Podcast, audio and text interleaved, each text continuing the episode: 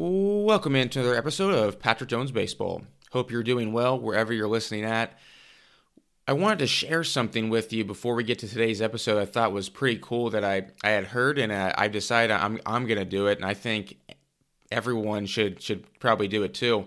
So I heard from somebody the other day that one of the things that they did was from another podcaster is they recorded a podcast with each of their parents and it was just one on one. They'll never release the episode, but they said it was incredible. And they also said it was really cool just for the sake of when their parents do pass away, they have an, an hour long conversation recorded with their parents.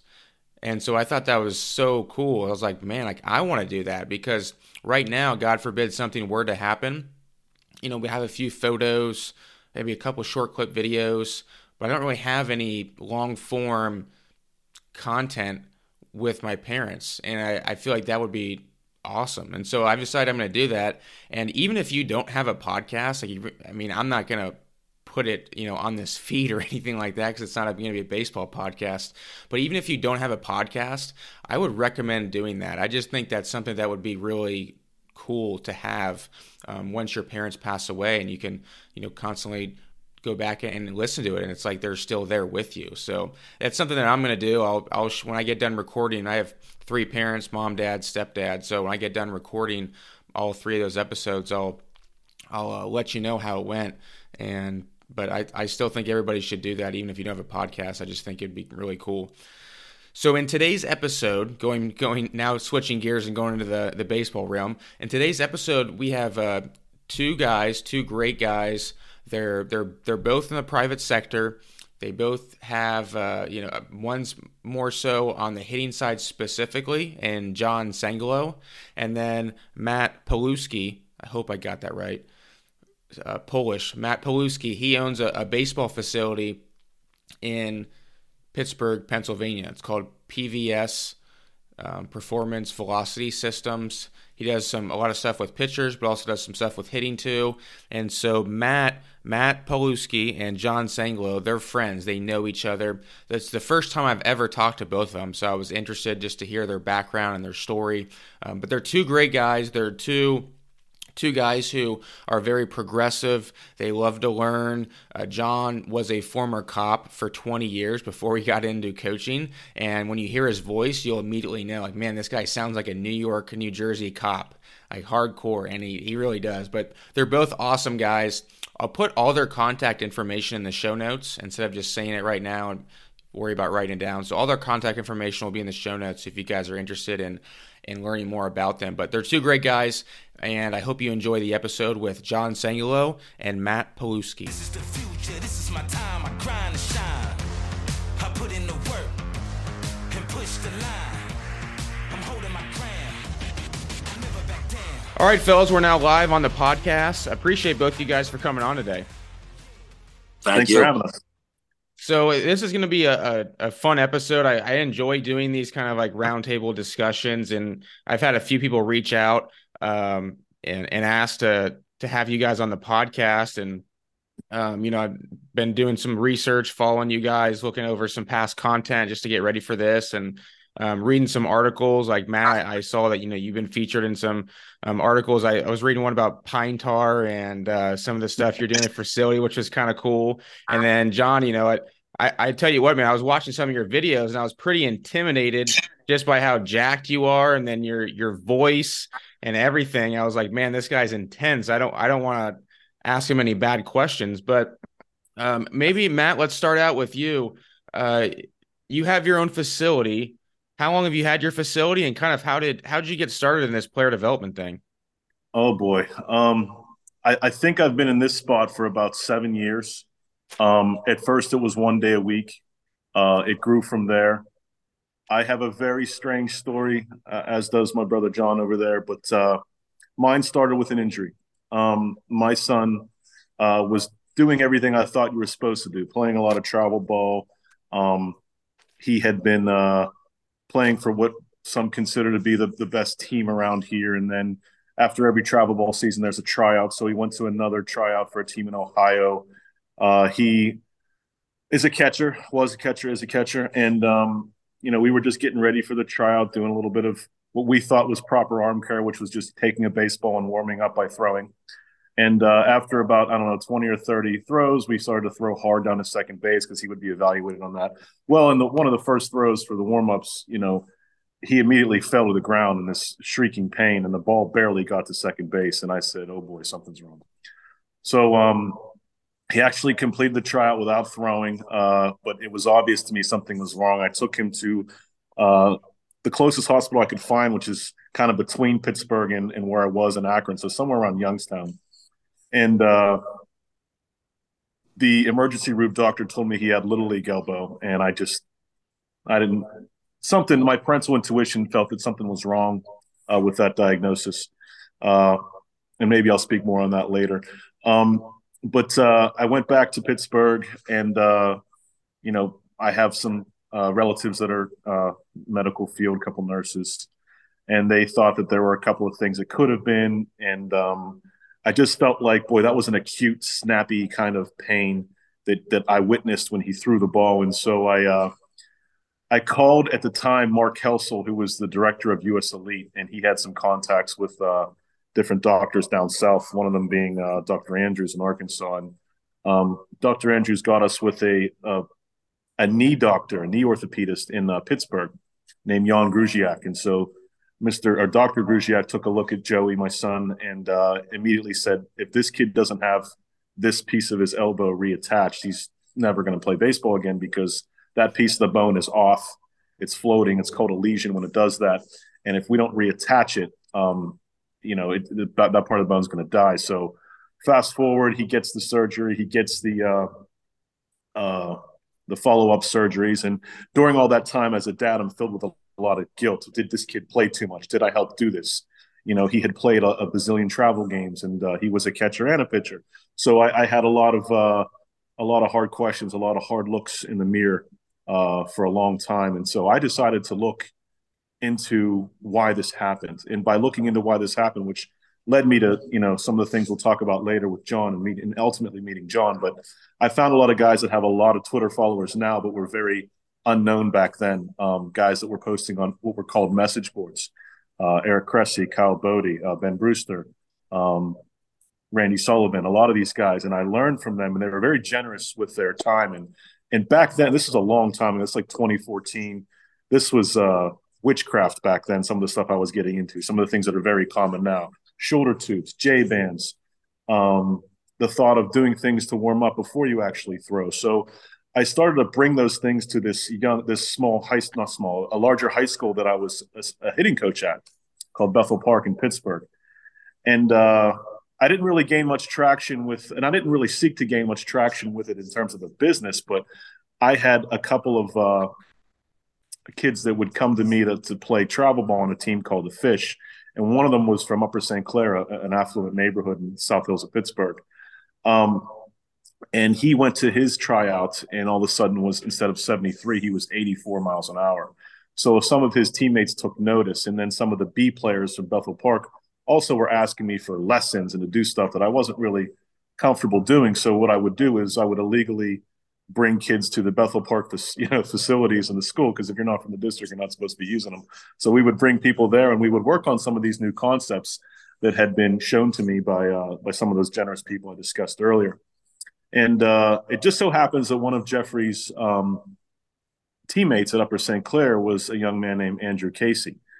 And his dad is, of course, uh, Sean Casey from the MLB Network. And uh, I got a uh, phone call uh, one night. I was at a uh, a local piano on a piano of like a you know a, just a music hall, and there was a Gin Blossoms cover band playing, and I like the Gin Blossoms, so I was listening to that intently, and I get this phone call, and this guy if you ever if you ever talk to or, or, or, met Sean Casey, he's everything everybody says he is. He's very loud, very genuine, just a great, great human being. And uh, he yeah, was we, like, we've hey, had him on the podcast. Oh yeah, he's just a wonderful, wonderful guy. He's hey Matt, this is Sean Casey, and I just I hung up on him. I thought it was somebody messing with me. So he then he sends me a text, and I uh, I look at the text, and it says, "Hey, this is Sean Casey," and he explains how he got my number, and then I was like, "Oh shit!" So I went outside. It was about 20 degrees. I've got this black shirt on and jeans, and I'm freezing. And Sean Casey, who's one of the most consequential pro athletes from Western Pennsylvania, is talking to me on the phone about baseball and how he wants me to come in and teach his kid, and oh, by the way, his nephew, uh, what I've learned. And I just thought to myself, holy shit, okay. So I went to his, he had his own little facility like this, and I went there and um, I was talking to him or whatever, and then the subject of Al Leiter came up. He said, "You know, Al Leiter's been telling me about this thing, and and of course we know Al Leiter's son now, but back in the day before Vanderbilt, not many people knew who Jack Leiter was. So he said, Jack's been doing this stuff, and and Al tells me it's great, and uh, and you're the only guy I know around here that understands or seems to be pushing this. And would you be willing to work with my son and my nephew?" And I said, um, uh, "Yeah." And uh, so I did. And then about three days later, I got 15 phone calls. Like, you know, who's this new guy that Sean Casey is sending his son to? So I said, I better start an LLC. And so that's how this whole thing happened. And it totally grew organically from there. Um, we, of course, were the, uh, we were witchcraft to a lot of the establishment around here. Not a lot of people still to this day uh, like what we do. Um, but we got results for kids and so I ended up quitting my jobs. I can't even tell you how long ago that was, my real job, uh, and just started to do this full time. And uh, in fact, today is take your daughter to work day. So after I'm done with you, I'm going to pick up my daughter who's down at uh, the courthouse with my wife, who's that's her half of the uh, take your daughter to work day, and then the other half is I'm going to take her to the pirate game and I'm going to bring her here, wow. and she's going to run around while 40 or 50 uh, high school and uh, we still have a few indie ballers are going to be whipping balls around and hitting and lifting weights. So it's it's it totally happened by accident. Um, it wouldn't have happened without total luck and one kid who happened to know a kid who had a you know a great major league player and MLB personality saw what we were doing. That led to some word of mouth, and uh, we have we, we have just hired the right people. We've grown. I got some good advice from some of those guys when I was starting out about uh, you know growing proportionately and and and just not trying to get too deep into debt when you're buying some of this stuff that we have because it is very expensive some of the tech we have um, and uh, i got i got really lucky. And uh, i think if you work really hard luck will find you. And certainly there was a lot of a lot of work involved. I stayed up late many nights. My wife would come down in the basement think i was doing something else but really i was studying and learning. And uh, you know john has stories like this as well but I think it, it just was a happy accident, and uh, and I'm really happy that it did because it's it seems to be what, what my calling is, what I'm supposed to be doing, um, and I enjoy it so so much. So that's kind of my story. awesome, thanks, man. I appreciate it. John, what about you? Oh man, same type of stuff. Um, but you were you were I mean you were a cop for 20 years before you did 20 all this, years. Right? Um, yeah. Um, got on the job in 2001. Um, was involved in a couple of critical incidents right away within six months. Um, saw, you know, was involved with two cops being shot.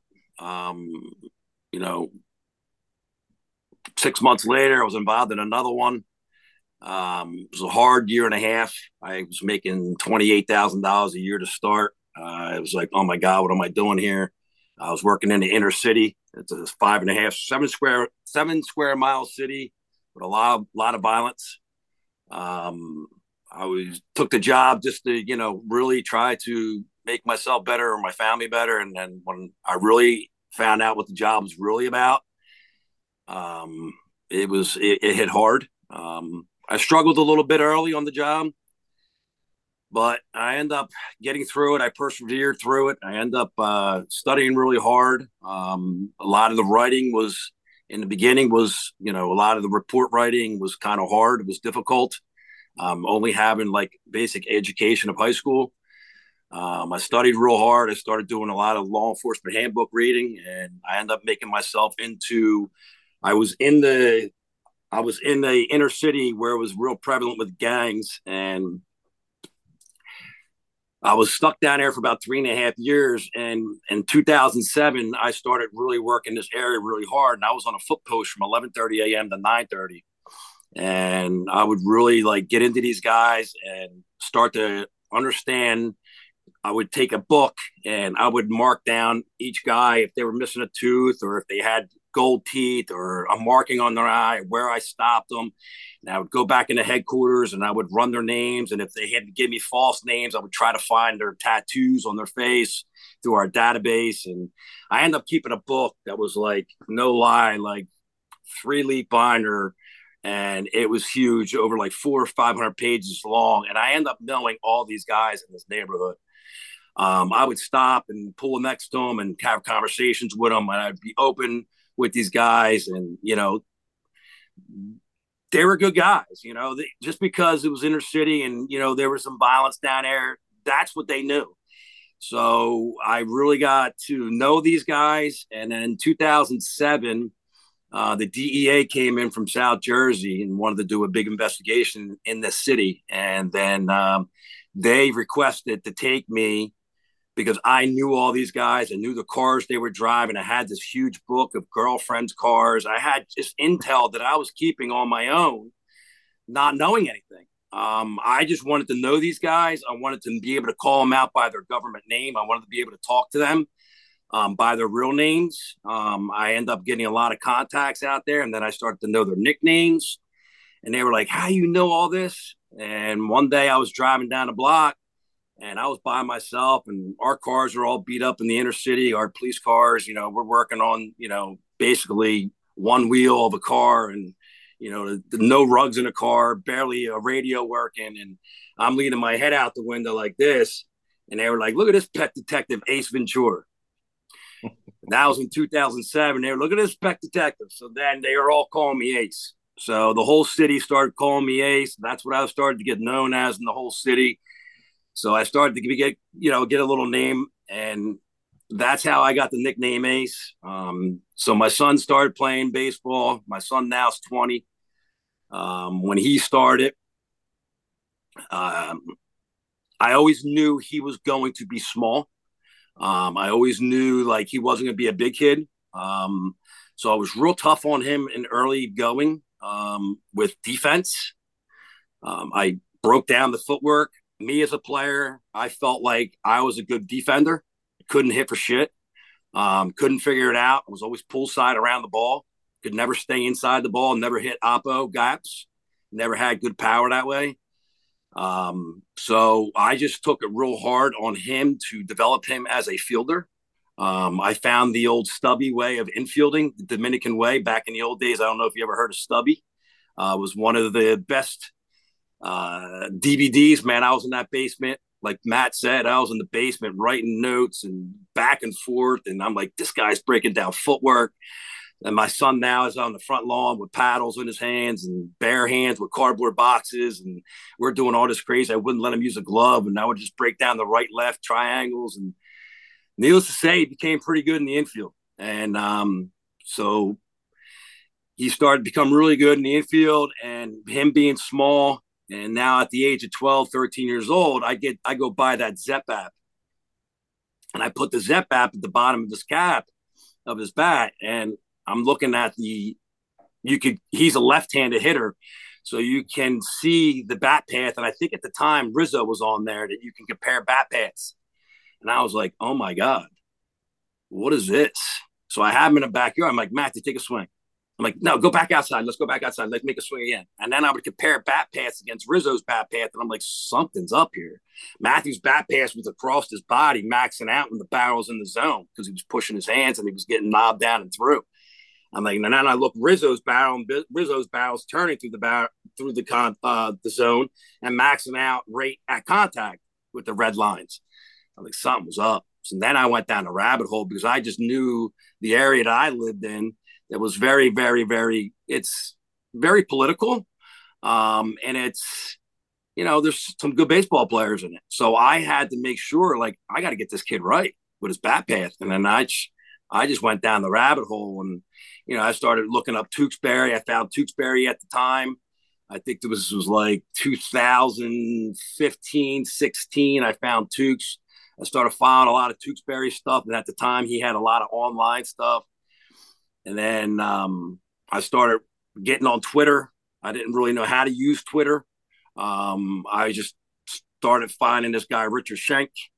Uh, I started following him. Um, and then I went and, like I said, as Matt was, we could tell you the story because Matt, Matt, could probably tell you the story a little better how I met Matt. But I, I met Rich for the first time in 17 of March. And then if Matt wants to fill this story in on how we met in 18, um, that was May of 18. I met him up in New York. And then I hit with Rich for three days. And um, from there, I just I went nuts. I went crazy, and the story keeps on going. From there, I mean, from there, I went to Hutto, Texas.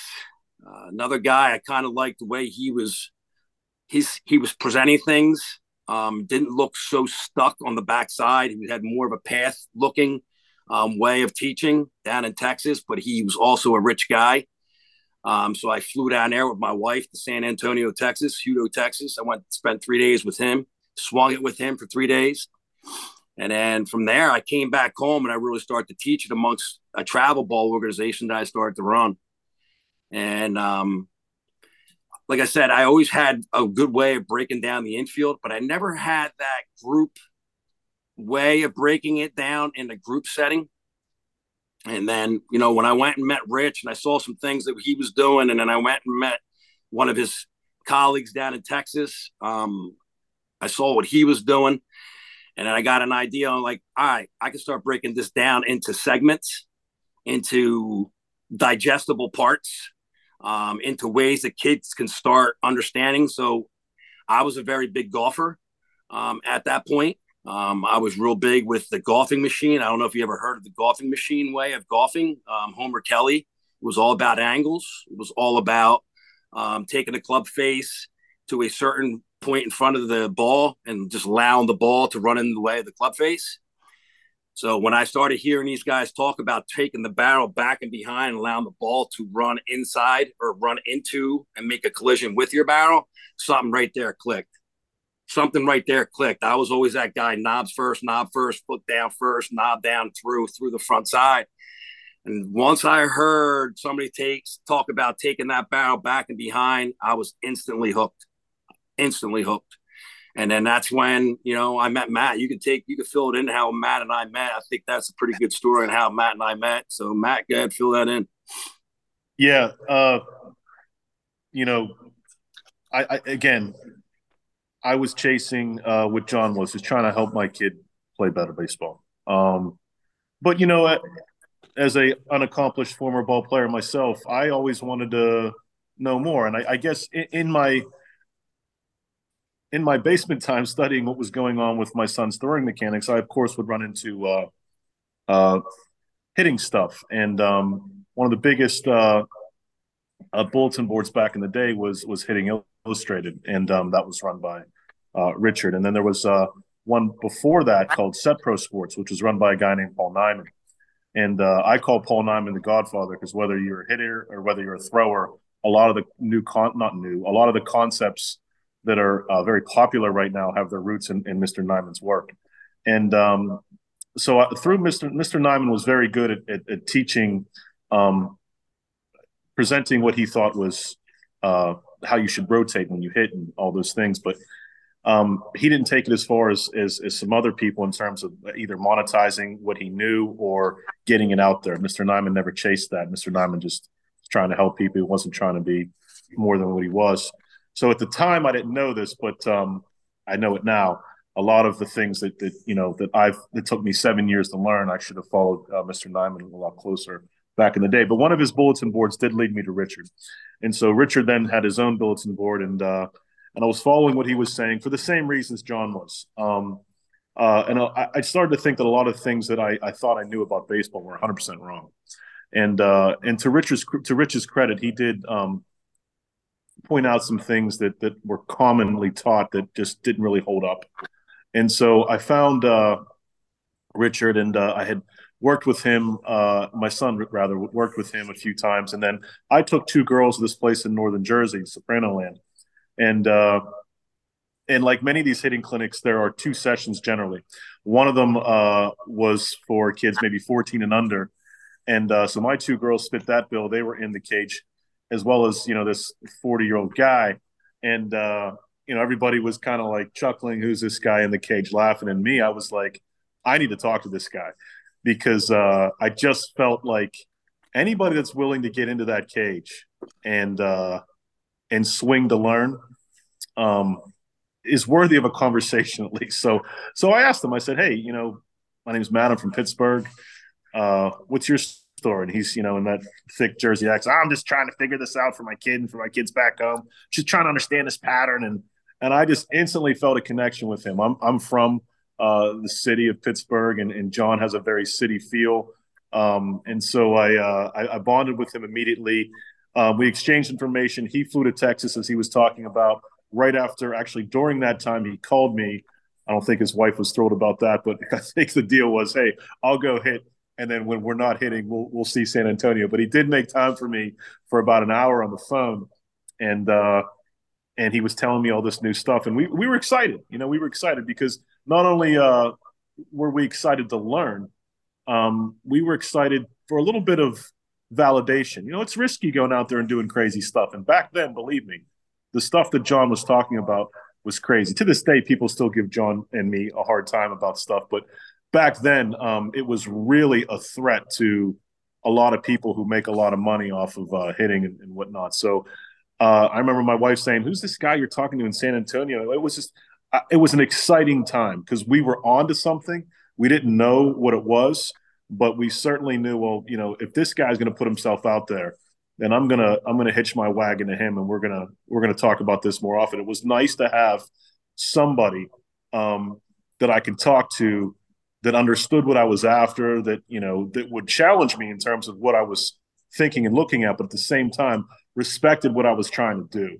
And I think that uh, that that's I don't think I know that that's very very rare uh, to be able to talk to somebody who has uh, the same intent that you do in terms of trying to learn with no does, doesn't care how we get there. So yeah, we, we had a very interesting uh, way of meeting. But since that day in northern New Jersey, I talked to this guy two, three, four, five times a week, depending on the week. And, uh, you know, I, I, have him to my facility at least three times a year. And sometimes I'll take my son out to see him still to this day. So that's how we met. Um, he is uh, fiercely loyal to the people who, who respect him, to the hitters that uh, come and work with him. Um, he is just uh, a wealth of knowledge because he has tried all different types of doorknobs and uh, and and that's what I like about John. A lot of his journey mirrors uh, some of what I've done uh, on the other side with throwing, uh, but and also trying to follow him and catch him with with batting. So I'm looking forward to hearing what he says today as well because every time I talk to him or sit down with him, it's it's something new. And and that's another thing that's that's really awesome about uh, learning from John is you're not going to hear the same six drills uh, year in year out. the drills might be similar but uh, the emphasis or the execution uh, may change because he he finds another way to either make the drill better or and this is this is probably most important more efficient. So i'm looking forward to hearing how this goes today as well as much as everybody is listening. So. That's awesome. That's awesome. John matt had mentioned there that you know early on you were getting some flack from people because you were doing stuff a little bit differently and um and you know probably with the way social media is now, you probably maybe still are getting some stuff. Um, what like what what is it that you teach that people don't maybe agree with? Like why do why people, do you think people, people are giving flack? People give me flack because I'm always thinking outside the box, and I think that I'm not scared um, of the failure. I believe failure is going to get me, make me stronger, and make my players stronger in the future, get them better. Um, I will try whatever it takes to get these kids better. Um, as Matt has said um, about Paul Nyman, Paul Nyman has reached out to me. I've spoke to Paul Nyman several times. Um, Paul Nyman's in the works of coming up with something, and hopefully we're going to meet up and we're going to get together, Paul Nyman and I. Um, Paul asked me literally he broke it down. He's a lot smarter than I am with his words. Um, he's basically a scientist, an engineer. Um, I am a feel guy. I am very feel. Um, Matt's a better speaker, right? I'm all about feel. So for hours upon hours, I'd be in my backyard swinging golf clubs, um, watching rotational baseball videos for softball because I never was able to hit a ball out of the park in softball. And then I started rotating and learning how to keep a power V in a box in my backyard. And I'd be hitting off the tee, keeping a box and power Vs and I'm like, this is rotational way of hitting, and they called it the rotational way. Now I'm getting better, and I'm hitting home runs out of the park, and like something's going on here. So I'm just figuring it out on my own. My kids are young, and I'm always thinking in my mind and processing the feel and coming up with a drill to break it down to get that particular element that I want the kid to feel. So basically, you know, I mean, I'll break down rotation early into the swing. I'll break down rotation. Then I'll break down a back feel, letting the kids feel that lat roll in the back. Then I'll get them to rotate to get that to feel like the lat and the hinge is going to get the, the pull the backside. Um, with the whole golf swing, you know, it's not done with the top half of the body. Um, rotation takes the, the club face inside to make contact with the ball. Um, I feel the same way with the baseball swing, with the softball swing. Everything starts from the ground up. I'm huge with the pelvis. I'm huge with the feet. Um, I'm huge with the toes. I watch toes, unbelievable. I watch the heel, what the heel's doing. Um, I'm just big with the rear hip and the way everything syncs up. Uh, I feel like I really have a good feel on how the hip and how the pelvis is supposed to work from my golf days. Nyman had made that um, comment to me because Nyman has made comments where people think they feel something and they misconstrue the field because they're totally wrong. Um, and I think you see that a lot with you know people doing this dump back and losing the leg and their their feet are not supporting their lower half and they're losing the backside of the body. I was there. I was at that point in the instruction. I was there, and I'm just something's not right here. And I kept on digging and digging and digging. So unfortunately, I had to leave my career early through some deaths that I had, you know, um, with some partners, um, um, with a best friend of mine who was also a cop in 2017. So, um, with some critical incidents that I was involved in. So, when I left early and retired early, um, I put myself into a trainer um, three days a week because again i have to feel my body. So i there's a guy thunder and lightning his name is connor abreu. He trained under eric Cressey. he's got a really really good spot here in hamilton township where i'm at. Uh, a lot of the, my hitters my better players all train with him. And these kids are putting on 35 40 pounds of muscle in a year and a half two years. So now when i retired i was like this guy's offering adult classes. I got to go take an adult class from this guy so now I'm signed up and I'm spending, you know, a couple hundred dollars a month and just to be able to train. I've trained my whole life. I just never trained properly. There's a proper way of training. I'm going into the gym and pumping up 245 for six to eight reps. That's not training. Um, so I went and this guy started to train me. And I'm in there Monday, Wednesdays, and Fridays at 7 a.m. in the morning. And I'm in these classes, adult class. Now I'm starting to feel my body really rotate. I'm feeling, I'm learning about the three planes of motion um, you know, the sagittal, the transverse, the frontal. Um, I'm studying, um, I'm reading a lot of stuff from Latif, Michael Latif. Um, I'm really studying, I'm, I'm narrowing that all down and the way he's talking about moving forward with tension and being able to control the back. And so now I'm putting all this together in my, you know, my personal workouts. And this guy's talking the same type of stuff.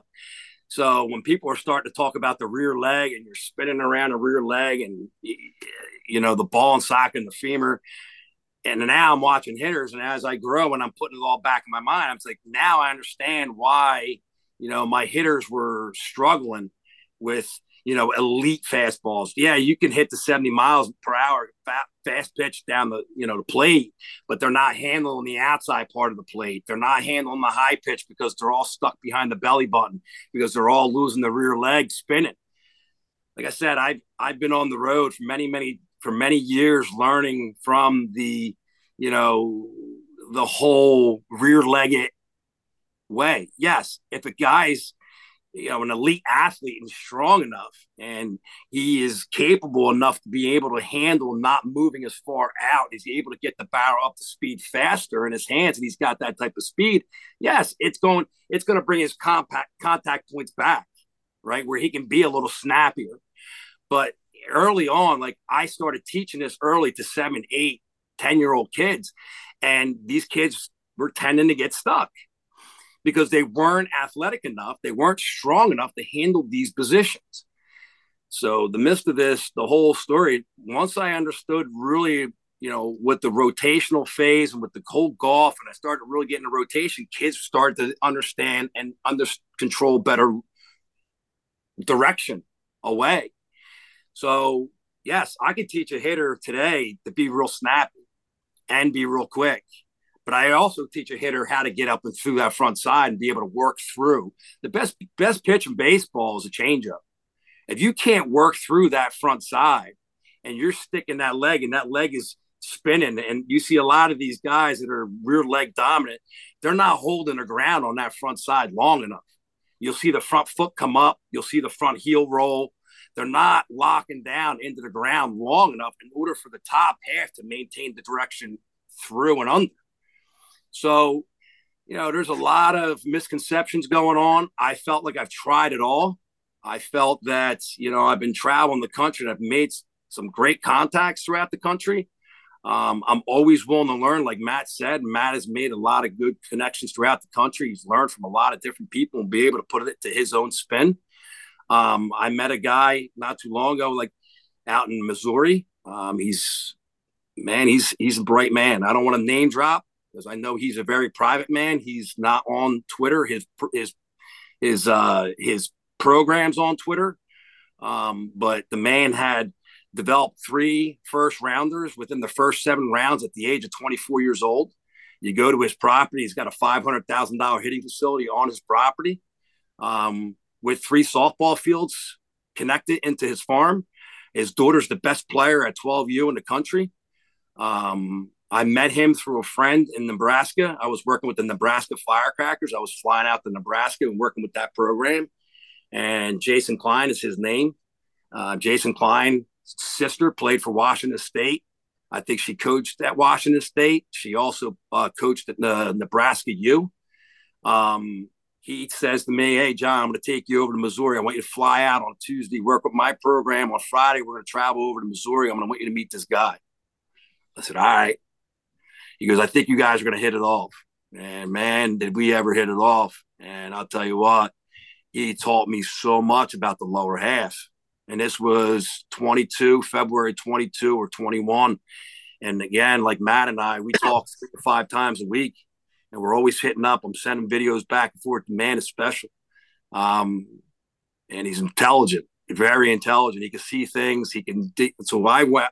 I went out there. I met him. I flew back out again in September of this year, or September of last year. I went back out there, spent three days with him. Uh, we watched film for nine hours. He taught me how he watches film.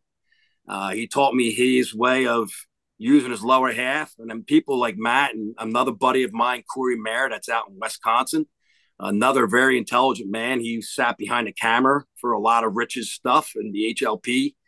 Um, and Corey is a very intelligent man. Don't let him fool you. But again, he doesn't talk much on Twitter. His uh, his Twitter handles Corey Mayer, but it's got a big smiley face on it.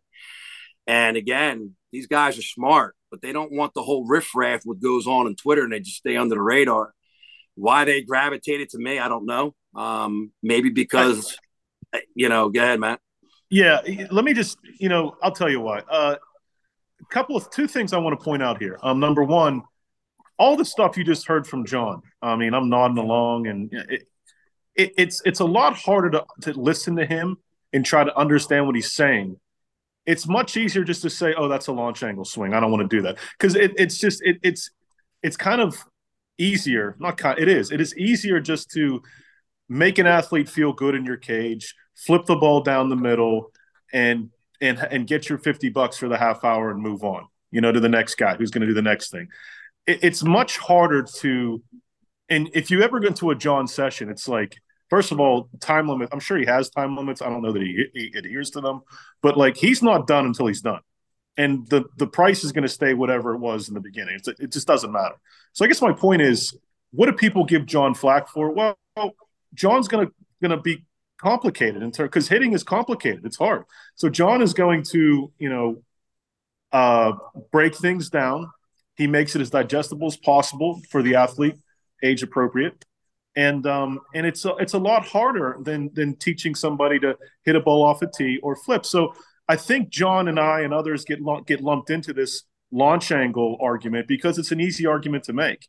Launch angle is just a metric. Um, even when you hit fungos and you hit a ground ball in, in you know infield warmups, that has a launch angle, a negative one, but it's a launch angle. So John's not teaching a launch angle swing as much as he's teaching athletes how to recruit from the right places, when to recruit, and then the movement sequence that follows. The other thing that I, would like to mention about you know maybe why people uh, uh, follow, you know, what he says or why Corey. You know, John takes a lot of the bullets for us on social media. I mean, we've got everybody's favorite troll, Mr. Fry, you know, who's scamming people with water bottle sales. Um, you know, it, again, he's he's made a whole brand off of making fun of other people trying to help kids. Now, is some of his stuff, you know, um, funny? Yes, um, but again, he lumps everybody together. It's it's like yes, I do think that the travel ball team that pitches the same kid every weekend and plays all year round should feel some scorn. But should a guy in New Jersey who's, you know, a retired cop uh, and has people flying in from Florida, California, and all over the place be given the same kind of scorn? No. So I think Corey and some of the other people he's mentioned, um, you know, they don't want to they don't want to end up on one of those feeds or whatever. So they they don't put that stuff out there, but they're very generous people. If you ever got in touch with Corey or uh, if you're privileged enough to know the guy John's talking about in Missouri, um, they are very generous because I think at the heart of these these instructors that go back a few years, we feel a tremendous debt to what baseball has given us. I he's too humble to say this, but baseball has given John a, a second chance and a second way of, of looking at uh, life and, and, and, and, a, and a better way for him to make a living for him and his family. And uh, I know he wants to give back to that. So he will help you if you're a stranger. I'll bet his DMs are full of people he's never heard, and sometimes he'll get back to them. Sometimes he'll have to weed out some baloney, like uh, you don't know what you're talking about, but he will genuinely help you. That's why Corey. That's why uh, Mr. Klein in Nebraska, uh, Coach Atlas in California. There, there's a lot of people that uh, that think very highly of John because they know him. The people that that don't know John are the ones that say the negative stuff. If you truly knew uh, Coach John, uh, you, you wouldn't have much negative to say about him. So th- those are two things I wanted to jump in and say. You know, it, it's a lazy argument to say he teaches a launch angle swing because what he's actually doing is hard. Uh, I think he's picking up where Coach Nyman left off years ago because Coach Nyman was very complicated, very engineering ish when he would discuss movement, sequencing, and patterns. And John has broken it down to, to the uh, molecular level uh, and you know, and, and that makes it easier for kids to pull off. And then down the road, they will have to develop the strength to be able to do some of the stuff, mobility. And he's increasingly learning about that as well. One final thing I'll say about this, because this has been true for me too. John learned from Richard. He learned from uh, you know Juan and and and and, and Coach Latif and, and and everybody that he has mentioned but he and I have talked about this privately, and I'll say it publicly. It wasn't until we decided to do things our way that we really started to help our athletes. I did all the five driveline constraints. I did Alan Jaeger's uh, long toss program and J bands. It wasn't until I decided to dig in and try to understand the way the body worked that I, you know, really took off as, as a performance coach. And, and I would bet John uh, would say the same thing. His, his way of doing things, while rooted while influenced in all these certain all these people. Uh, it is an influence. He does learn from them, but he is, believe me, doing his own stuff, and that's when when you own it. He talks about feel. I, I use the word own it, but I think we're talking about the same thing. Then I think it becomes a lot easier to get buy-in from your athlete, and that's when they take off. When you have an athlete do something and look at you like, "Hey, did I do that right?"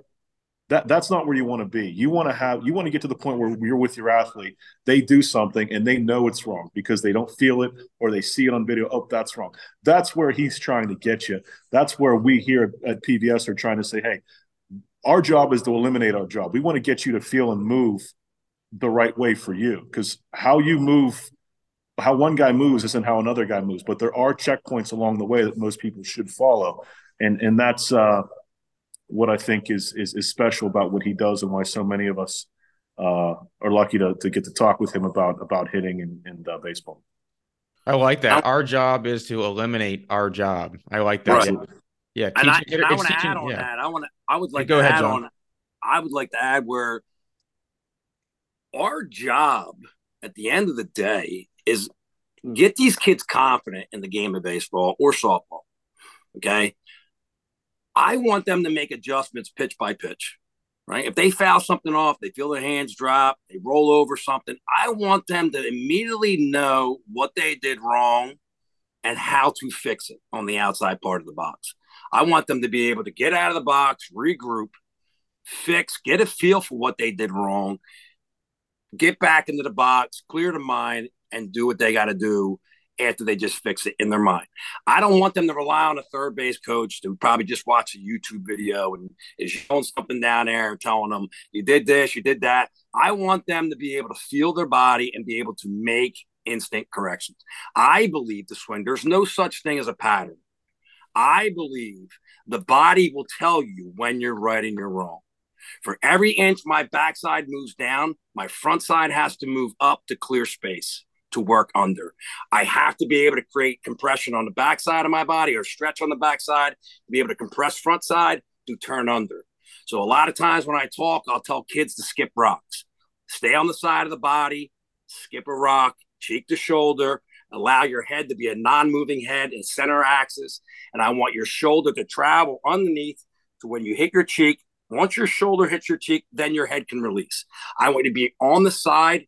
I believe, again, this is my instruction. This is the way I believe. A ball's coming in from the pitcher from a straight line. Yes, it's got spin, but as long as a hitter can maintain a sideways position, as long as he can, he's going to leave the barrel in the zone as long as he can with great posture. Again, we have to be turning into the body. We can't turn away from the body. We turn away from the body, we're losing spinal angle. The only way the body can maintain spine is if we're turning in, the elbow works into the hip, and then from there we're skipping rocks and we're holding side of the body. Once we learn how to hold side of the body, again the feet. I believe again oppo middle in. We have to control center line midline, which is our belly button, our midline. Outside, we're going to have a point of travel. It's going to be a little less. Middle pitch, it's going to be a little more. Inside pitch, it's going to be a little more rotation. I do never want my hitters to come around front side. If we're going to release the body, I want my body to release inside the plate with my eyes and nose working inside the plate. I don't want my eyes and nose working on the outside part of the plate. I always want cheek to shoulder, and I'm very adamant about that when I'm in the cage. So therefore, they can really feel their body. I'm really hard on them with the feels. So therefore, they can make the corrections. One of my you know, one of my biggest success stories to date. Again, I've had a lot of people fly in. Like I said before, I've had the Baltimore Orioles, um, Matt Cassel's father flying with the younger son from Florida. Um, I have had um, Karina Gaskins from Notre Dame. Um, she's a hell of an athlete, great individual, uh, great family. Um, she was going into her freshman year. Again, she was uh, referred to me by Coach Atlas out in California. Coach Atlas had moved out of New Jersey. Um, Karina was looking for a new hitting coach. Um, so they recommended me, which again, I was very, very honored. Uh, Karina walks in my door. I'm like, oh my God, I looked her up first. And here she is, Gatorade Player of the Year, her, uh, her junior and senior year in high school. She's going into her freshman year. She came in December of 2020. And I'm like, man, this kid's beast. And she had this huge, huge leg kick. Um, I'm watching the body move and I'm seeing how the back foot's responding to this leg kick. She's rolling outside that backside ankle. She had a lot of sway going on inside her pelvis. She didn't have really strong connection to the ground. She goes through her freshman year. She had a really good first half. Second half, coaches started to figure her out. They started pitching her out and they started killing her up top. She came home that year after her freshman year, I she asked, I told her, I gave her my two cents because I watched every game.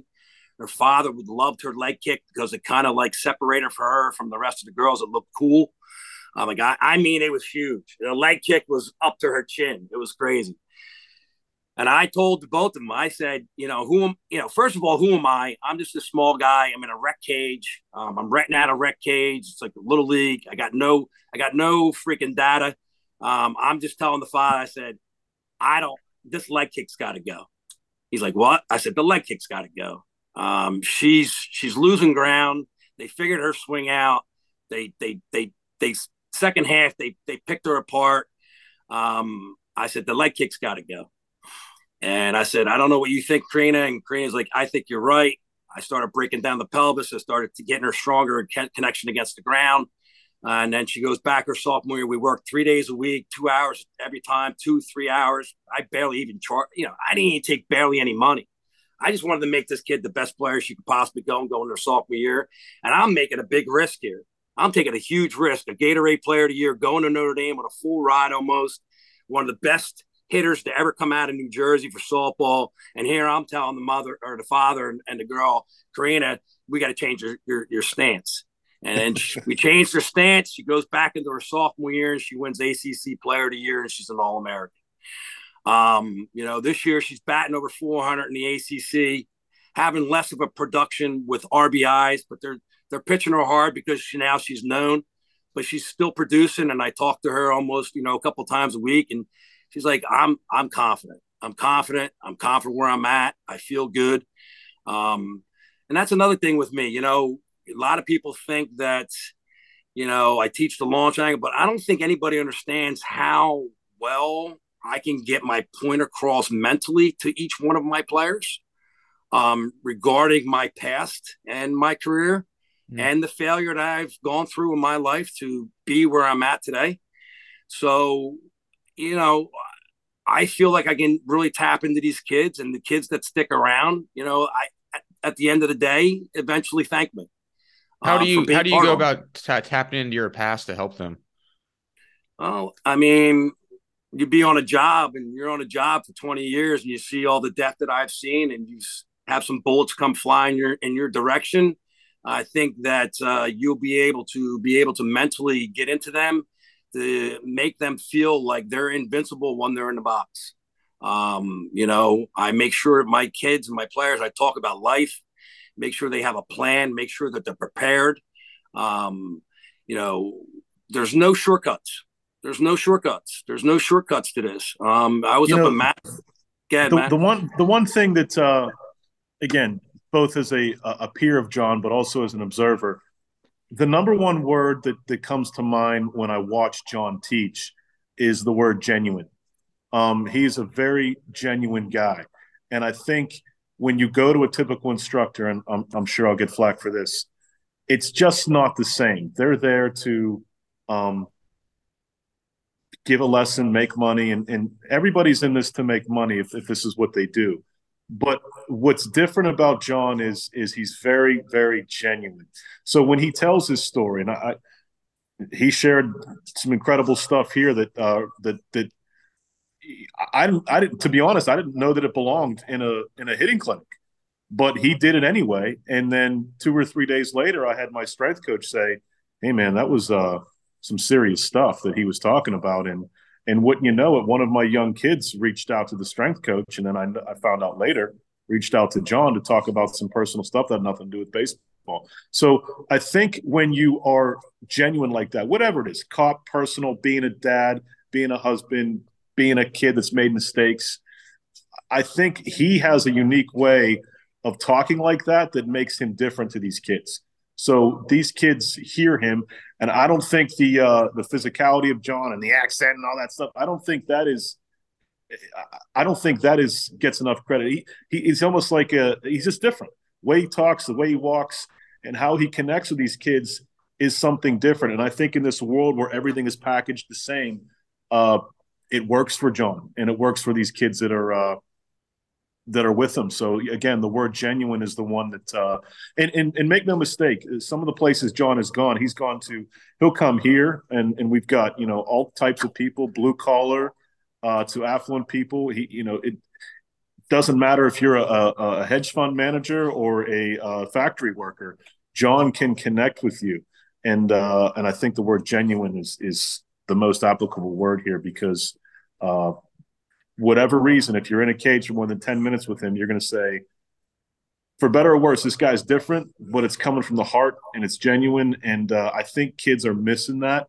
Um, and he connects with them uh, just by being himself. You know, uh, John Madden was great at what he was because he was just being himself. Was you know, you look at John Madden, he wasn't uh, much to look at. He's a former player, former coach, or whatever, but he became the best broadcaster in football because he was genuine. He was himself, and he connected the material to the average Joe. And I think uh, that's an interesting analogy for John. I'm sure he's never heard that one before, but but that's uh, that's what John is. He's genuine. He's himself, and people accept that. It's refreshing to hear somebody be honest and not always show you the shiny Instagram parts of their life. Uh, John will uh, will tell you about his warts and his scars, and uh, I think it, it lends you a little bit of uh, credibility and buy-in. Yeah, I think you and you brought this up a couple times, Matt. It's it's so easy on social media to to look at one post or a couple seconds of a video and and judge somebody or think that they do something a certain way when you really don't have context right of, of like what they're doing or why they're doing it and i mean i, I think people have done that to, to all of us before but um so I, I think that's one of the reasons i like doing this podcast for one where it's like okay let's get people on here and you know let them share like what they really believe in and teach in and so there's not really this divide between you know what people think they're doing versus what they're actually doing and and, and teaching. Um, matt i know that you know you, i've seen you know we're doing some research on you. You've done some pitching stuff. You've done some hitting stuff. Um, what would you say your main like is it mainly you do pitching or is it hitting too or is it a combination of both you know, um, for a long time, um, hitting paid the bills here, so I had to keep the lights on. So I would do hitting lessons.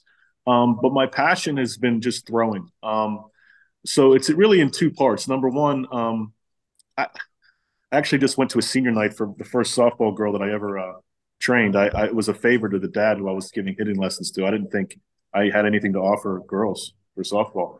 Um, but she became my first client, and she's graduating next week. And uh, and I I took a look at the way softball girls throw, and it was uh, you know the, the phrase "throw like a girl," while horrible, uh, I think comes from a place of honesty because if you look at a girl throw and a boy throw, they generally don't look the same.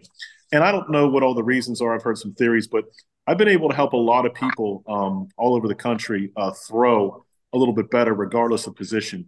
Obviously, with my son's injury, I transitioned from like hitting guy uh, to throwing guy because my main focus back then was why did Joey get hurt? You know, like what what happened with him that so that this doesn't happen again. And initially it was just for him. But then um, when I started to learn what I learned, I was able to pass that on to people around here who were who were thirsty for that kind of information because arm injuries have been a problem for a long, long time now.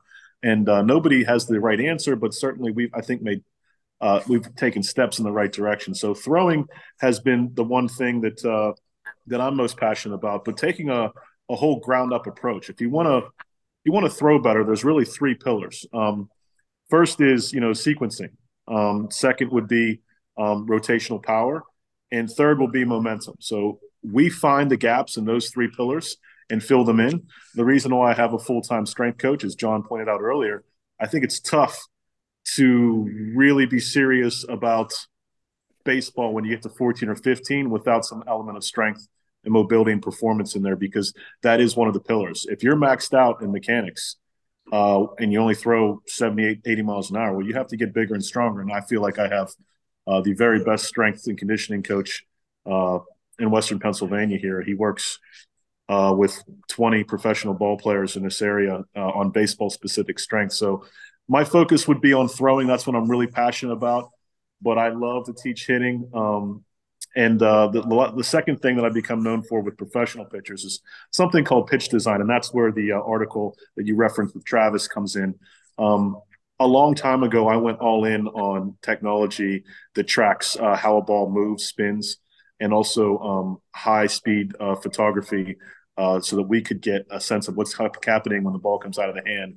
And pitchers are always looking for other ways to get guys out, and um, and that especially at the highest levels uh, becomes very very important. If you want to beat a, a, a, one of John's hitters, uh, you're not going to beat him with fastballs. You, you, have to beat him with um, two or three pitches that look the same for about 30 feet and then deviate. The degree to which they deviate after that uh, usually lends itself to the level a little bit, maybe a high school guy, a little bit more college guy.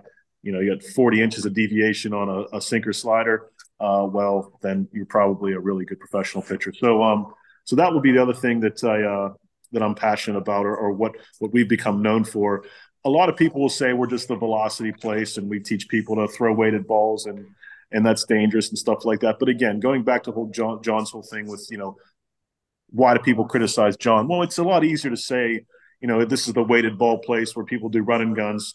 Nobody wants to talk about you know the the hours that they spend with Coach uh, B doing you know mobility and, and and and recruiting from the right places and it's just easier to say that that's a weighted ball place and certainly we use weighted balls they're a tool um, but we use footballs and tennis balls and J bands and a whole bunch of things to to get the job done. And if you look in John's, I made this joke to John uh, last time he was here, maybe the time before, I can't remember. When John pulls up, he's got a trunk full of shit, um, and he emptied it back there. And I said, "We're not using all this." And he goes, "No, nah, we're not going to use all this." And I said, "You know what this is, though?" And he goes, "Why?" And I said, uh, "You know." This is like four years of your work. We used to be using this thing, then we moved on to this thing, and it, it's kind of an evolution. And I, have seen that in here too. Like I've kind of put away. So I used to use seven different types of plyo balls. Now we just use really a seven ounce ball. It's really all you need. And and so uh, just the evolution that you find better ways, more efficient ways, safer ways. The act of throwing. You know, if John does a bad job teaching somebody how to hit, then the worst thing that happens is they don't hit if I do a bad job teaching somebody how to throw, they end up in surgery. So there's a, a higher risk element uh, with with with the throwing than there is for the hitting. But um, you want to be better, you want to be safer, and so uh, that journey uh, with John's box of toys was really really funny. We got a we got a chuckle out of that for about a minute, and then he went right back to work. But uh, yeah, yeah, that that is funny, and uh, that's a great point. I think that's what makes me so nervous about ever giving pitching advice is man, like you you tell someone the wrong thing, they go out and get hurt. Man, I mean, their career is in jeopardy versus hitting, where it's like, uh, you had one bad game, like you're gonna have another one the next day. You know what I mean? Um, but I and I've heard you mention this a couple times now, Matt.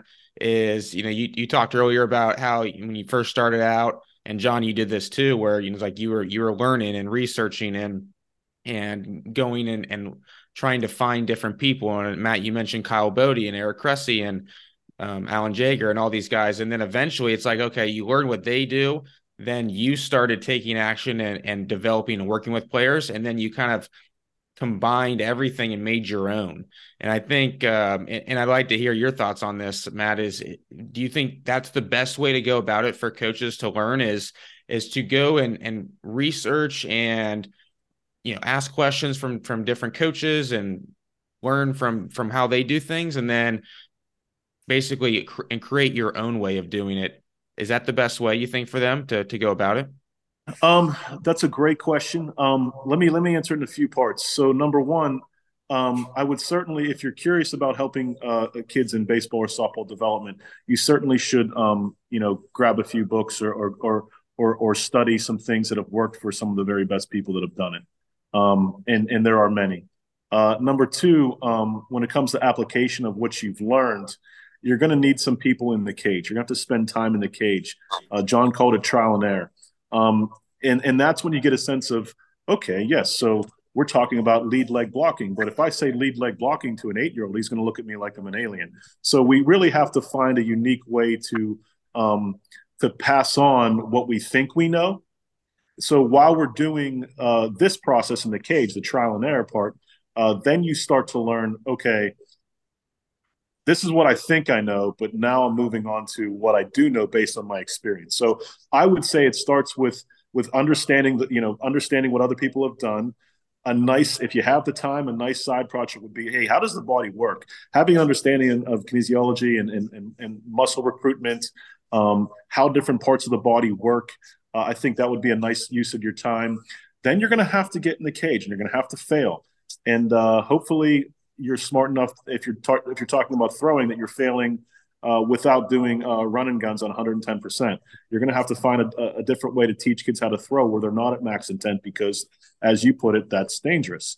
Uh, for hitting, same thing, little less risk in terms of injury, but you're just going to have to learn what works, what fails, and, and then you you you you morph on from okay, yes, this is what I think I know, but now through my experience, this isn't the best way to get that across, and you go from there. And I think each time you do that, uh, another layer of the onion starts to, uh, to to to unravel in terms of finding out what works for you as a coach and the best thing that, that I would that I would uh, advise um, uh, somebody trying to get into this, work with young kids. It's really easy, as as Walter Beatty says, to uh, to put a, a, saddle on a stallion, um, but uh, you can learn an awful lot from a frustrating young kid who just doesn't understand what you're doing.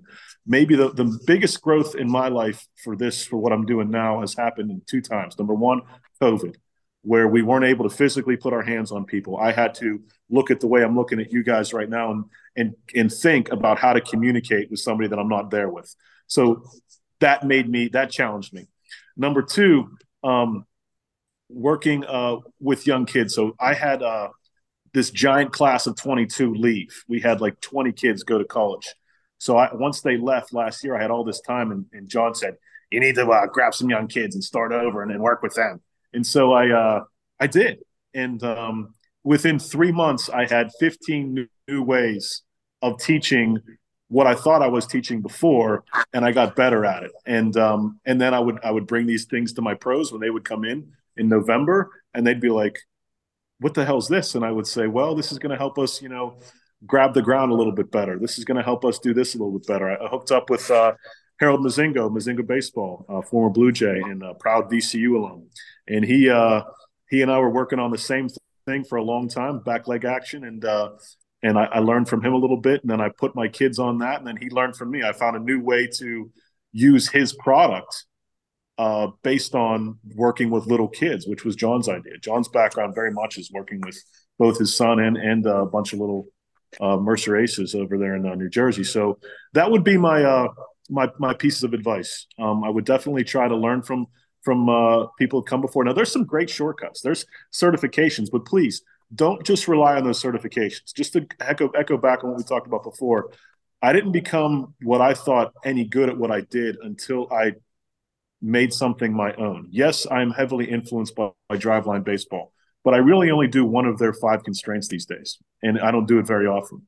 Uh, yes, I'm heavily influenced by Nunzio Signore of RPP on how we uh, produce power and, and rotational power in, in, my athletes. But my strength coach has some new ideas for that, and they've worked very well for us.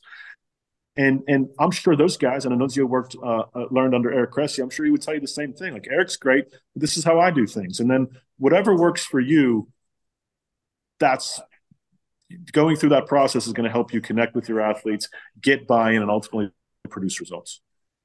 Good stuff.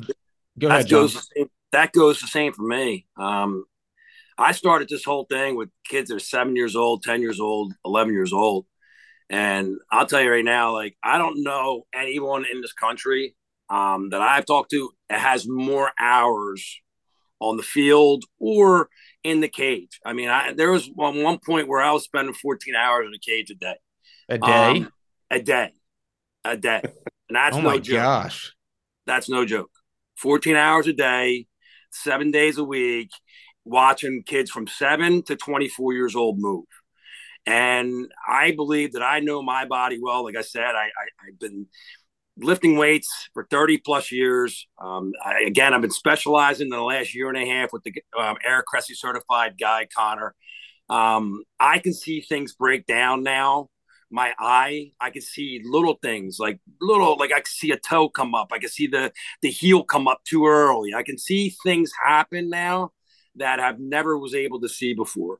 And that just comes from hours upon hours being in the cage. And again i wasn't i'm not making a million dollars. You know I, I i just i love doing what i do. I belong in a cage. I absolutely love doing what i do. Um I know my strengths and weaknesses. Again, I did 20 years on the streets. Um, when it comes to people anymore in today's society, no disrespect, and I'm not disrespecting anyone. I just think society today is hard to get along with. And right now, I am comfortable being inside with athletes that want to grow and want to get better. And that's where that's where I'm most comfortable. Um, I don't try to dive outside. I don't talk hitting with too many people, especially in my local community. Um, like I said, Matt knows the stories. I, I, get beat up pretty hard around here. I've had a lot of people put some fires out for me because all I am is a launch angle guy, launch angle guy. They all attach me to Rich. And, you know, quite frankly, they don't understand what I teach. Um, I am very hardcore with the body. I'm very hardcore rotation. In COVID, like Matt said, I was outside. I was outside for until 11 o'clock with a spotlight giving lessons to kids out on the West Coast. On, on my wife's like, "Are you going to come in? Like, are you going to actually come in the house tonight?" My neighbors, I got a net in the back, and then I'm I'm kind of demonstrating off the the spotlights, and my I'm making noise. I got a freaking net in the backyard, and I was said, "You coming anytime?" You know, and everybody on the West Coast wanted later license, and here on the East Coast, and I would take two generators out to an elementary school and I would run my my pitching machine, my hack attack off the generators, and you know at that time I had Stanley Rosario coming in from the Yankees. I had a couple um, guys coming in from you know uh, the indie ball. Um, so I'm out there and those those people that surrounded the backyard that surrounded the uh, elementary school had no problem me being out there. And i was out there cutting the grass and making the, the field nice and and here i am. And that's when my business really took me personally. That's when i really um, my brand or whatever you want to call this because i have no clue. I, i'm not business savvy. I just i just know how to work. And that's when things just kind of took off um, for me. Um, like again coastal carolina kevin Schnall came up you know, and I worked with his son. His son, unfortunately, had some, you know, medical issues. Uh, he wasn't able. He uh, being a baseball coach, the last thing that he has is time to work with his own. Um, he's all about the barrel turn process. He's all about the turn. Um, I worked with his son several times. The kid started to turn the barrel. I, I got his nephew coming in for me. So, you know, I've had, you know, a lot of people come in and I've been able to, you know, I put fish nets in people's hands, Pat. I would put a fish net, uh, and people would like, "Why you got a fish net in, in this kid's hand?" You know, and I would, you know, Jeff Fry would be putting fish nets on his side and mocking me, and you know, because Jeff says he pushes it, and you got to go hands first, but then you watch these guys, and that's not what they're doing. Um, yeah, I'll do whatever it takes. I'll put, you know, lacrosse sticks in their hands. I don't care. I don't care what people have to say. I'm good in my own skin. Um, I get a lot of flack. A lot of people like to take my my my uh, my Twitter posts because I do a lot of T work. I feel as if I'll do a lot of T work for the young kids to understand the path and the direction. But that's not all I'm doing. I, I'm flipping and I'm putting them on the machine. I get the machine ramped up against good speed, but I want them to pattern first. I want them to be able to understand their body when they're when they're not right, so they can make their own corrections when it comes down to the game in a controlled setting. Yes. Am I going to beat them up mentally? Yes. Am I going to, am I going to put some high speed and my, you know, curveballs and sliders on? Absolutely. At the end, I'm going to beat them up. But I feel like I, I'm going to warm them up. And when I warm them up, I break them down to rotation. I break them down through the three planes of motion. I get them to tack the ground and make feel make sure they're feeling their glutes. You know, I want the glutes to be heavy. I want my kids back. I want them to understand how to hit with a big back. Um, on both sides of the spine, not just on the backside, getting stuck around the rear leg. Um, so, yeah, I have a lot of ways to break it down, but that has come, like Matt has said, that has come from working with young kids. More you work with these young kids, they'll teach you everything you need to know about what you can and cannot do and apply to an older kid kids can't just get stuck on the rear leg. I had a kid, I was trying to get him to hit, and his brother's getting so good, his brother's getting, and he's just falling behind. I said, one day, I said, Dominic, just do your thing. I'm done. I'm done. I, I, you're not getting the low hover right. You're getting stuck. Just do your own thing. It was amazing. Now the kid's one of the best hitters in my area for high school, and he's probably going to go to a mid-major D1 school. So everybody's different. Every kid's going to let you know, and they're going to tell you a story what you can utilize and what you can't utilize. It's not a cookie cutter way. Everybody's different. I've had many kids coming in from the other way of hitting the HLP way. I've had many kids fly in because I've been down that path and I get nothing but emails and text messages. How you fix this? How do you fix that? How do you do this? It's a shame what's being what some kids just are not strong enough to be able to handle certain positions, like I said before. So yes, they'll tell you everything you need to know. While people so, are opposed, yeah. I just got a I just got a follow up question for you. You know, mentioning working with younger kids. What's the what's the setup like? Because I assume if you're just working one on one with a seven year old, I mean, he can only swing so much. He can only stay focused for so long. Like, how do you go about setting it up so it's it's productive uh, for like him? I, like I said, it's it's gonna be all. I'll break the kid down in rotation. I got boards in my place where I'll get the kid to just go back and forth and feel his weight go back and forth. Um, I have little disc in there that I'll get them to understand the rear leg coil. Um, this is all the stuff that I used in my mind and, and, and when I used for golf in, in the rotational phase of the golf swing. So I'll get them to understand how their body moves. I'll get it's a lot of times with younger kids, you know, people come in and, and I set an hour because I only do hour lessons. I don't do the half hour cookie cut approach. I feel like that's daddy ball lessons. Uh, you sit behind a yellow screen, you flip, oh, you look great. And meanwhile, these kids are struggling when they get out the field. I'm all about prioritizing movements first, movements over results and parents will sit there and I'll tell them, you know, eh, I'm not worried about the result in this cage. I don't care about the result in this cage. It's that's not dictating anything to me right now. I want this kid to move well. When these kids start moving well and they start finding success in movements, then they'll start hitting. But the hitting does not start until they learn how to move and recruit. I don't care what anybody says. You just can't put a stick in somebody's hands and say snap a stick around your forearm. It's not how it's done. They got to learn how to move right. Um, and I'm very adamant with that. And people will come in and be like, "Oh my God, she." Uh, you get a lot of kids that'll sway outside that back knee, and I'll lock them into that leg, and now all of a sudden now they're moving right. So, you know, once they understand the ground and be able to utilize the ground to their advantage, then start working on a top half. But I don't know if Matt will say the same thing. Once you start focusing really hard to the ground and the pelvis, the top half just cleans itself up. Yeah, uh, it's a concept we we call dominoes over here. So I, I did three or four evaluations. Last, this is the time of the year where uh, I, there's a couple times of the year where I, I get extremely busy.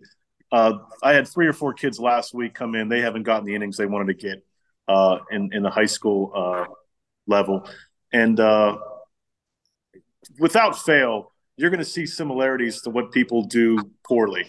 And one of them is, you know, if, if you don't recruit well or, or, your first move is poor on top of the mound, um, it, it, leads to early trunk fly but all, all kinds of things.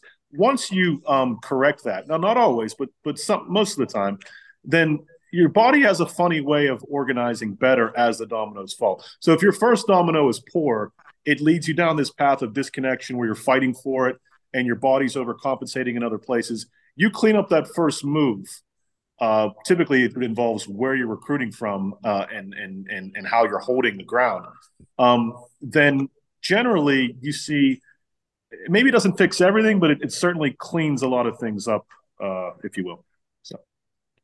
So, John, I want to I want to hear from both you guys about your own process when it comes to just working with players. And what I mean is, like, let's say John. Well, first of all, how what's the setup like? Is it just one-on-one lessons? Is it group lessons? And then how do you go about it? Like once you once a new player comes in, like what's the first thing you start doing and, and working? First thing? I do, first thing I do with a new player is I'll put them on the tee, and I want to assess their movement first. Um, I want to see what the legs doing. I want to see what the pelvis is doing. I want to see how they're, you know, they're picking up their stride foot and see if they're carrying forward with their stride with with tension. If they're maintaining tension in the body to move forward in a controlled manner, right? Um, the pelvis offers us an opportunity to be able to move forward with tension to buy us time. Um, a lot of kids don't know how to buy time through their sequencing. um, and be able to control their move out to be adjustable. Um, so that's the first thing I'm assessing when they come in. Um, a lot of times when they start swinging, I can see right away, like, all right, what their tendencies are. Um, I'll see a lot of kids lock out that front leg immediately. I don't care where the ball's at, low pitch, outside pitch, high pitch, they're locking out the front leg immediately. And once they start locking out the front leg immediately, I'm like, all right, then I'm going to assess that. Um, a lot of times when they lock out, you'll see the shoulders go square immediately because the back can only travel so far under. Once the leg locks, my body can only go as far it can go, and it's around and it's pull side. So I'll start there. I want to see what the front leg's doing. I want to see what the pelvis is doing. I want to see if they're carrying themselves forward with tension. Now I'm assessing their feet. I want to see what the feet are doing. I feel, and I really strongly feel the foot, the back foot will tell you what they're doing in their swing without even watching their swing. If they're taking that back heel around the toes and they're squishing, they're rotational and they're coming around the body. And I guarantee from that spot, that front leg's probably immediately locking out. If they're not digging inside that toe crease in the back, I call toe creasing. Once they get inside that toe, and you watch any major leaguer from Pete Rose to Barry Bonds to any of these guys, uh, Tony Gwynn, I really believe when I go back and I really watch Tony swing it, I really think Tony was really, really good with his oppo approach because he was so good in his back foot. Um, I really feel like he'll extend through that toe in order to keep that barrel in the zone longer and that leg to be able to keep that barrel in the zone longer. Um, those guys really knew how to use their feet and be able to use the whole field. Um, I try to, again, I'll be able to tell the tendencies, oh, this kid's going to have a slice cut. I guarantee he's cutting the ball oppo. He has no clean direction that way. Um, I firmly believe we're only as good as our oppo direction. Um, so I'm always building oppo and high. I always try to build my athletes in the high part of the zone. Also, um, I feel in the eye, the high pitch, and you'll see in a lot of my videos, I'll I'll put tees high. Um, I want to keep them flat. I want to keep them flat or more horizontal in the zone. Um, and I believe anything below that part, you know, once they're quick and they're instant in there, you can't cheat the high zone. You can't cheat it. You have to be perfect there. The barrel has to be perfect and the turn. It has to be quick. I believe in the lower parts of the zone, you can get away with less. So I'm always thinking oppo and high when I'm assessing. And from there, I'll build from there. Um, and again, I had a kid that came in for three months, Pat. I did not let him touch a bat for three months. The kid is absolutely raking right now the dad was like, I can't believe what you did with my son. He was such a hard mover. He was so around the body. His head was flying out. I'd go, we'd skip rocks, we'd skip tennis balls. And I'd have him take sticks and just hold the skip and hold the side of the body, cheek to shoulder. I'll tell him, don't let the head move. Let the shoulders replace under a non moving head. Stay on the side of your body. Let your back toe. And I really talk big about the rear leg. I believe the rear leg and the knee will control barrel pass. Um, lower pitch, more crease on the toe, more knee drive. You watch any great athlete, lower pitch, more out front. You'll see more back knee to the ground. You watch any Dominican hitter, watch the Dominicans. They'll tell you what they're doing. You'll see that knee driving, almost touching the ground on some low. Kyle Schwarber last year in was it the uh, World Series hit that ball 400 feet. His knee was this far off the ground. So I'm real big with knee downs off the backside of the body.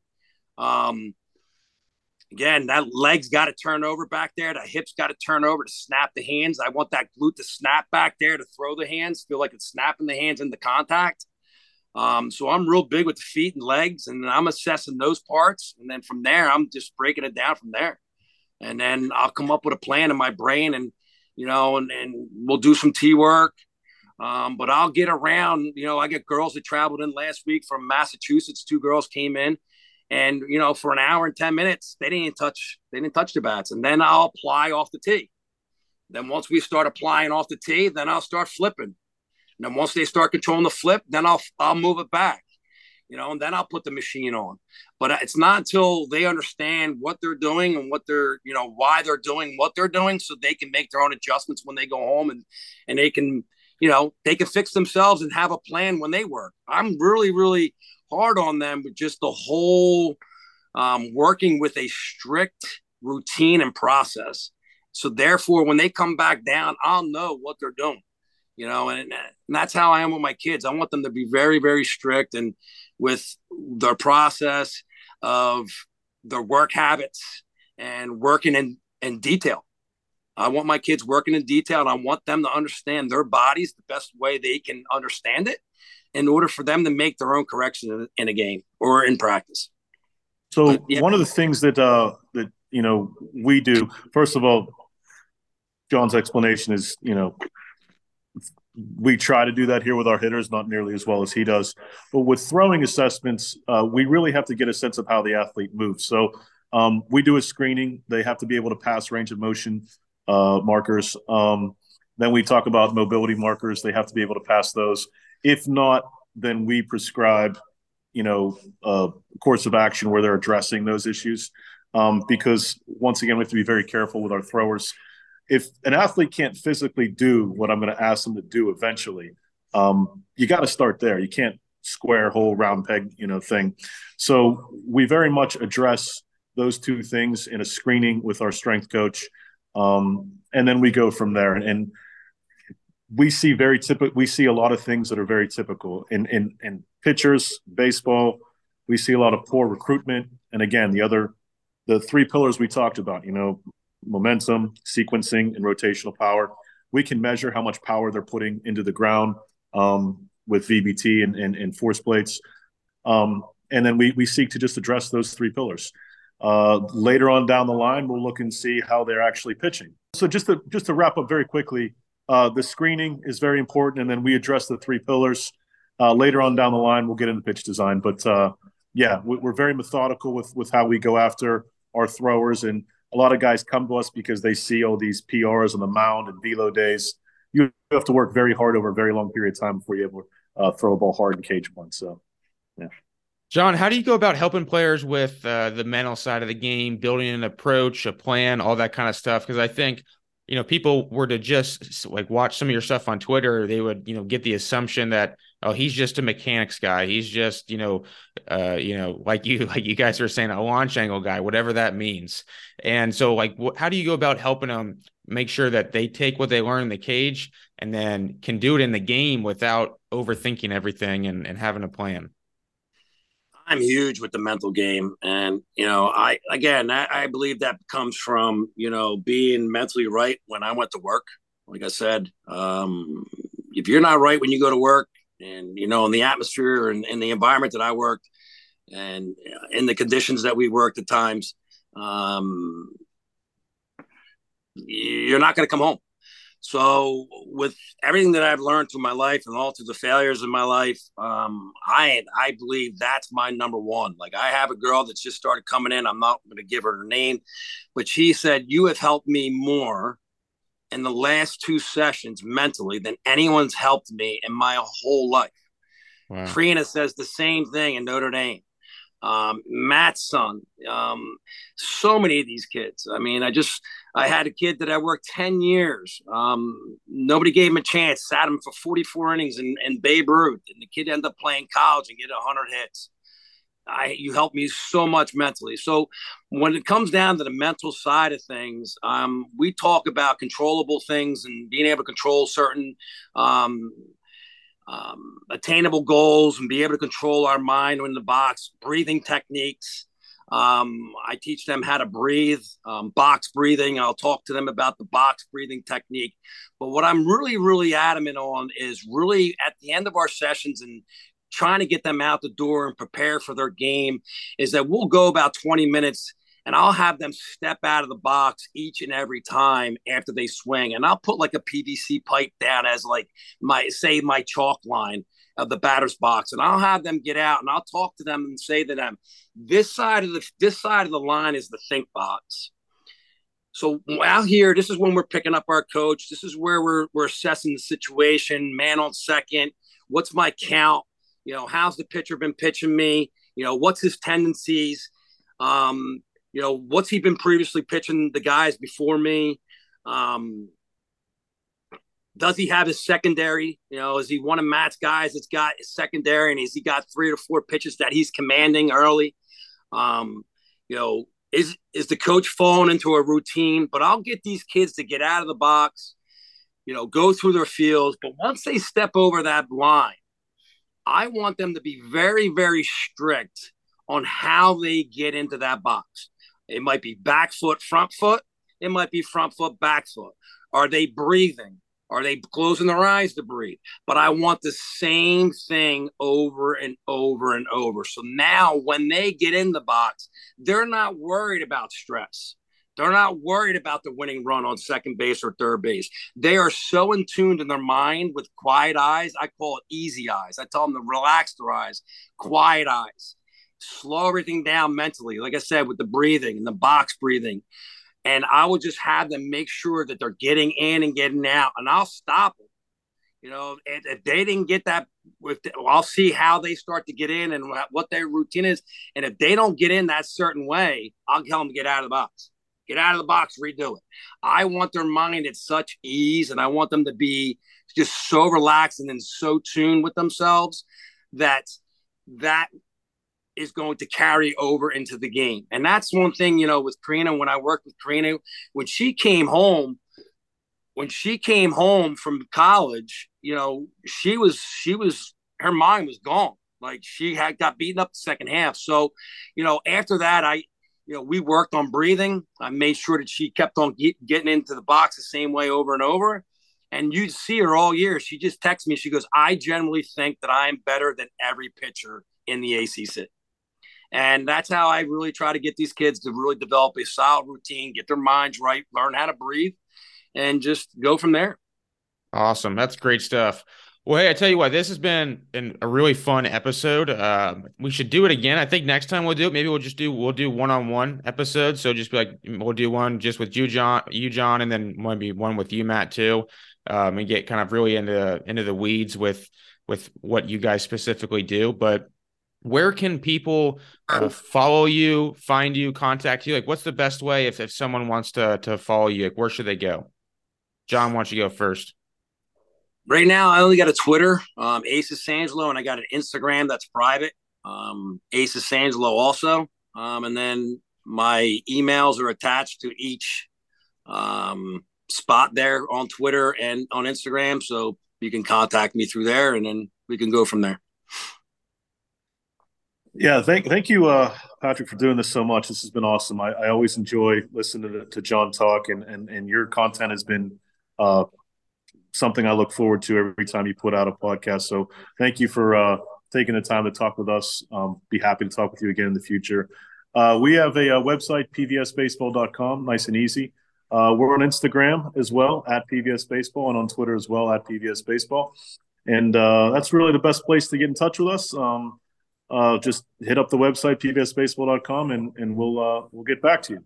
Awesome. We'll put all those links in the show notes too. So appreciate both you guys, and uh, we'll be in touch.